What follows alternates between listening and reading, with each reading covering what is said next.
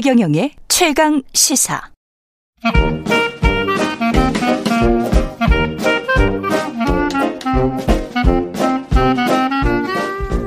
네, 최경련의 최강 시사 경제합시다. 올해는 명쾌한 경제 이야기 해보고 있습니다. 오늘도 박정호 명지대학교 특임 교수 모셨습니다. 안녕하세요. 예, 안녕하세요. 아우, 이 원유, 뭐, 원자재, 식량 부족 사태까지 이제 걱정을 해야 되는데, 네. 유엔 사무총장도 전 세계적 식량 부족 심화가 재앙으로까지 이어질 수 있다, 뭐, 이렇게 이야기를 했는데요. 네, 맞습니다.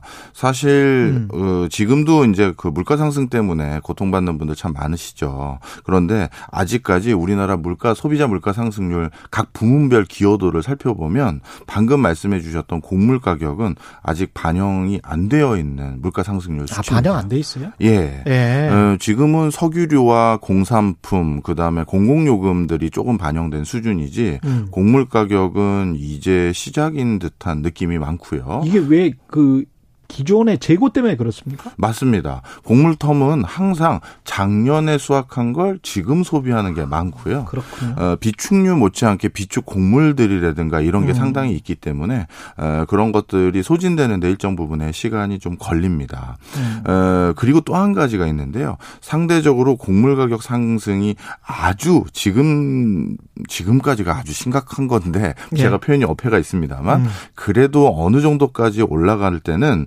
어 일정 부분 우리 우리나라처럼 어 소득이 좀 괜찮은 나라는 좀 버텨요. 그렇죠. 예. 돈 가지고 살 수 있으니까. 맞습니다. 예. 노벨 경제학상 수상자였던 백허 교수가 이런 말씀을 하셨는데요. 곡물 가격이 30% 정도 올랐을 경우 음. 어, 소득 수준이 높은 OECD 국가 같은 경우는 생활 수준이 3% 정도 하락하지만 어, 소득 수준이 낮은 후진국, 개도국 같은 경우는 30% 가까운 생활 수준의 하락을 접하게 될 것이다. 이렇게 얘기를 한 거죠. 공급 가격 내려가는 그대로 생활 수준의 하락이 이어지는 거죠. 맞습니다. 예. 그래서 우리 같은 경우는 아직까지 뭐 식량 가격 상승으로 인한 전반적인 생활 수준 하락이 덜 일어났지만 벌써 최빈국 같은 경우는 상당히 많은 충격을 이- 어, 받고 있는 상황이고요.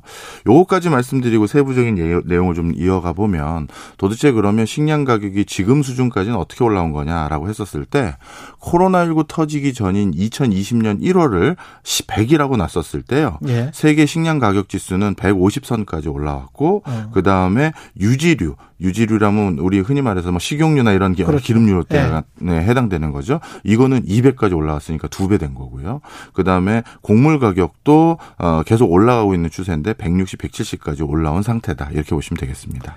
아, 이게 분명히 근데 OECD 국가들에게도 영향을 미칠 거란 말이죠. 아사 에 몰린 난민들이 또 유럽 지역으로 향하고 있다라는 보도들도 계속 나오고 있기 때문에 이게 유- 유럽도 그렇게 되면은 돈이 점점 더 후달리는 상황, 예, 맞아요. 예. 줄어드는 상황, 뭐 이렇게 될 거라서 보통 문제가 아니네요. 여기에다가 만약에 이제 우크라이나 전쟁이 있어서 지금 우크라이나 곡물 문제가 있는데 거기가 주 산지였기 때문에 미래 미국이나 남미, 캐나다 이쪽은 또 이상 기후 때문에 혹시 작황 부진이 우려된다고 하는데 맞습니다. 예. 요걸 좀 설명을 드릴게요. 많은 예. 분들이 석유 가격도 인상돼서 인플레이션 유발되고 곡물 가격도 인상돼서 인플레이션 유발된다고 하는데 많은 경제학자들에게 이 둘 중에 어느 게 더 무섭습니까 라고 물어본다면 한 10명 중 9명은 곡물 가격 상승을 꼽아요. 당연합니다. 예. 그 이유는 여러 가지가 있는데 사- 전 세계에서 우리가 산유국이라 부르는 나라가 생각보다 많습니다. 음. 어, 이것저것 의미 있는 수준으로 생산하는 국가는 다 합치면 한 60개국이 넘고요. 아이고.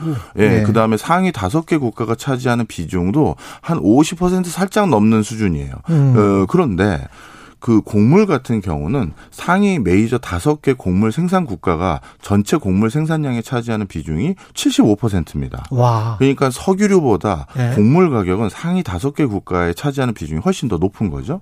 그러다 보니 석유 수급이 제대로 안 됐을 때랑 음. 곡물 수급이 제대로 안 됐을 때 석유는 나머지 한 50개국 이상이 또 나름대로 증산할 수가 있고 생산을 할- 해줄 수가 있어요. 그러네요. 근데 예. 곡물은 거의 다섯 개 국가가 4분의 3을 차지하고 있다 보니까 음. 어디 대체지를 수익에 확보해서 즉각적으로 증산을 하기가 어려운 게 하나 있고요. 음. 그다음 또 한 가지는 석유 가격 상승과 곡물 가격 상승이 같이 일어났을 때는 곡물 가격이 더 많이 뜁니다. 그 이유가 곡물을 생산할 때는 석유가 필요하지만 석유를 생산할 땐 곡물이 상대적으로 안 필요하다시피 하거든요. 그렇죠. 뭐 비료 이런 것들 다 석유류에 해당되고요. 음. 그다음에 운송 비용 할 때도 또 석유가 소비되고 또 농기계 사용하는데 또 석유가, 소비됩니다. 음. 그래서 지금 전 세계적으로 뭐 저기 곡물 가격 상승은 본격적으로 수확을 앞두고 유가가 상승한 상황에서 정작 우리 집 앞에 배송되는 곡물 가격은 더 많이 뛸 수도 있다. 이렇게 보시면 되겠고요. 아까 곡물 5대 그 뭐 산출국이 네. 어디 어디입니까? 미국, 어, 이제 캐나다. 메이저 그 곡물에 따라 좀 다른데요. 예. 가장 대표적으로는 이제 미국, 러시아고요. 예. 그 다음에 인도, 음. 그 다음에 EU를 전체를 하나로 칩니다. 왜냐하면 음. 거긴 곡물 생산의 방식을 다 일치시켜놨기 때문에요. 그 다음에 마지막으로 중국 이렇게 다섯 개국을 음. 꼽습니다. 그런데 하나만 더 말씀드리면 예. 지금 이 다섯 개 국가를 얘기를 해보니까 좀 의아한 부분이 아마 많은 분들이 계실 거예요. 아니 중국은 교수님도 여기 나와서 간간히 농업 수입 국가라고. 했는데 예. 이게 어떻게 된 거냐? 자, 곡물이 특히 위험한 게 뭐냐면요. 방금 메이저 다섯 개 국가가 음. 이렇게 많은 곡물을 생산하는 이유는 바로 자급자족의 목적이에요. 그렇죠. 무슨 얘기냐면 중국은 15억 인구니까. 맞아요. 예. 근데 석유 같은 경우는 연간 9,800만 개럴을 생산하면 9,500만 개럴이 교역에 사용돼요. 그러니까 아. 석유는 1차, 2차, 3차의 목적이 다 수출이에요. 그러네요. 그래서 그걸로 달러 벌어서 우리도 필요한 거 사야지가 기본적인 산유국의 맥락인데 예. 곡물은 1차도 2차도 3차도 우리가 먹을 걸 우리가 재배하는 건데 일단 그- 우리부터 먹고. 그렇죠. 예. 그러다가 남는 것들 일부를 수출하자는 겁니다. 음. 그래서 아까 메이저 다섯 개 국가가 전체 생산한 양에서 수출하는 비중이 요즘 이제 문제가 되고 있는 밀만 가지고 얘기를 해드 리면 예. 15% 수준밖에 안 돼요. 아. 생산량에. 석유는 대부분 수출하지만. 그래서 이들 국가에서 좀 전에 말씀 서두에 해주신 것처럼 이상 기후 현상으로 작황이 어려워졌거나 예년보다 생산량이 떨어지면 이제 자기들 먹을 것도 부족해지는 거잖아요. 그러면 수출을 못하게 하겠네요. 그렇습니다. 그래서 어떤 일이 생겼냐면 세계 식량 정책 연구소에서 이달 초에 발표한 자료를 따르면요. 현재 27개 국가가 자국에서 생산한 곡물들을 전면 수출 금지했습니다. 와, 우리 같은 경우에 그 식, 의존도가 농산물 의존도가 굉장히 심각한 나라인데 거의 뭐 10% 20%밖에 안 되는 걸로 알고 있는데 그러면 우리는 이게 앞으로 어떻게 되는 건가요? 특히 또 러시아 같은 경우에 저 흑해 네. 흑해 항구 봉쇄를 뭐 한다 그래가지고 이걸 식량을 무기화한다 그런 이야기를 했었잖아요. 예, 맞습니다. 실제 지금 그렇게 되고 있죠. 예. 정작 황당하게도 러시아, 아, 우크라이나 내부에서는 음. 어, 밀 가격이 평년 어, 예년에 비해서 50% 수준으로 떨어졌어요. 음. 왜냐하면 이제 조만간 또 수확을 해야 될 시기가 다가오는데 비축 창고에는 곡물들이 아직 방출이 안 된 거죠. 음. 그럼 이 미- 묵은 밀은 바깥으로 나갈 수가 없기 때문에 어 나- 그리고 내년에 또 팔아봤자 제값을 못 받고 그렇죠. 그래서 우크라이나 내부에서는 이걸 헐값에라도 일단 곧 비축 창고를 비우기 위해서 음. 밀 가격이 급락했는데 정작 해외에서는 뭐 예년에 비해서 50% 이상 급등한 상황이잖아요. 그렇죠. 자, 그런데 이 상황에서 가장 큰 이렇게 이 여기에서 밀이 넘치는데 나가지 못하는 이유가 방금 말씀하셨던 항만 시설에 대한 여러 가지 뭐 뭐랄까 전쟁 중이기 때문인데요. 음. 기뢰라고 하죠. 우리가 뭐 여러 가지 뭐 배라든가 잠수함을 잡기 위한 예. 이 기뢰까지 제거하려면 6개월 이상이 소요된대요. 아 바다에 이미 많이 뿌려놨군요. 그렇습니다. 기뢰를. 그래서 뭐 러시아 말로는 뭐 뱀섬에서 철수하고 일부 뭐 세계 곡물 시장의 뭐 파동을 막기 위해서 어, 항구를 비워주겠다라고 얘기는 했지만 음. 실질적으로 바다 위에 설치되어 있는 기뢰까지 다 제거하려면 6개월 이상 소요 된다니 그럼 오래 다 지난 거죠 뭐. 예. 바로 이런 부분 때문에 세계적으로 아까 말씀드렸던 27개 국가들이 야 이거 분위기가 음. 우리가 먹을 거 우리가 얻기도 어려울 것 같아라고 하면서 전면 수출 금지됐고요. 또 한 가지 아이러니 예. 많은 분들이 러시아가 뭐 항구 열어줬다, 음. 우크라이나도 우리가 수출하고 싶으니까 이제 저 러시아 때문에 못한다 이렇게 얘기하고 있습니다만 예. 실제 세계 식량 기구에 따르면요. 전 세계 27개 식량 식량 수출을 금지한 국가 중에서 러시아, 우크라이나가 포함되어 있어요. 무슨 얘기냐면 전시에 어디 군비를 외부에 반출합니까? 그렇지. 그러니까 이 한국 가지고 옥신각신한 건 두 나라 다 약간 정치적 제스처가 포함되어 있는 거예요. 그러네요. 네. 예. 군량미 비축이라는 말을 우리가 했었잖아요. 그럼요.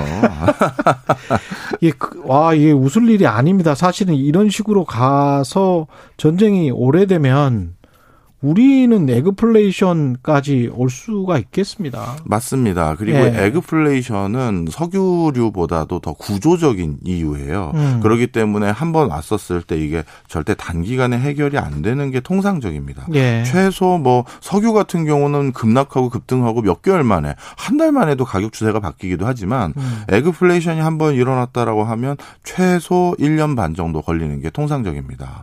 그러면 이제부터 본격적으로 한다고 하면 뭐 내년 내년 연말 전까지는 쉽지 않다라고 보는 게 어, 일반적인 상황이죠. 그러면 정부가 대비를 많이 해놔야 될 것 같은데 곡물 자금률이 제가 10% 20% 정확히 몇 퍼센트입니까? 네, 곡물 자금률은 20% 초반대고요. 예. 예 식량 자금률이 한 40%대 와 있습니다. 예. 그런데 이제 곡물 자금률 20%는 말 그대로 우리의 주곡 음. 주로 먹는 걸 가지고 곡물 자금률을 따지는 거고 예. 식량 자금률은 우리 식탁 위에 있는 전반적인 식자재들 전부 다 라면까지 뭐, 포함해서 네, 그런 것들이죠. 예. 그래서 그런 것들까지 합친 건데 예. 뭐 아니 식량 자금률 40% 괜찮은 거 아닌가요? 아니에요. 아닙니다. 예. OECD 최하위 수준이고요. 엄청 낮은 거예요. 맞습니다. 예. 그리고 이런 것들에 대해서 정부도 사실 단연간 문제의식은 좀 가지고 있었어요. 특히 곡물 가격이 계속 상승하고 있었기 그렇죠. 때문이죠. 네. 그래서 특히 밀이 문제였는데 음. 우리 식문화가 너무 밀을 좋아하는 걸로 바뀌어서 어, 빵을 좋아해요. 예, 그래서 네. 가루쌀이라는 거를 새로 품종으로 만들어서 쌀로 빵 만드는 거? 네. 예. 어, 우리가 이제 맛있어요. 예, 밀 소비하고 쌀 소비가 좀 방식이 다르거든요. 예. 쌀은 곡물을 직접 먹잖아요. 예. 근데 밀은 직접 먹는 게 아니라 밀 가루로 해서 뭔가를 만들어 먹잖아요. 그렇죠, 그렇죠. 그러다 보니까 상대적으로 쌀을 밀과 비슷한 성분으로 이렇게 개량해서 쌀가루로 뭔가 만들 수 있도록 빵이나 이런 것들 음. 이런 것들을 하기 위한 품종 개량이 일어났는데 그걸 가지고 뭐 한 뭐 몇 년 안에 전체 밀 자급률에 10%까지는 올려보겠다고 하지만 아이고. 10% 가지고는 뭐 택도 없죠. 네. 2767님, 단기간 대책으로는 어렵겠는데요. 김영희님, 수포 가기 무서워요. 2467님, 식량 걱정하면서 농촌 지원은 부족한 현실. 배만금님, 지금 스리랑카는 식량이 없어 시위 중입니다. 아유, 이게 정말 국제 문제가 여러모로 얽혀 있어서 일파만파입니다. 예. 잘 좀 알고 당할 땐 당하더라도 좀 알고 당할 수 있도록 예 명지대학교 박정호 특임 교수님과 계속 이야기 나누겠습니다. 경제합시다. 오늘은 여기까지입니다. 고맙습니다. 감사합니다. 예 KBS 라디오 최경룡의 최강시사 듣고 계신 지금 시각은 8시 43분입니다.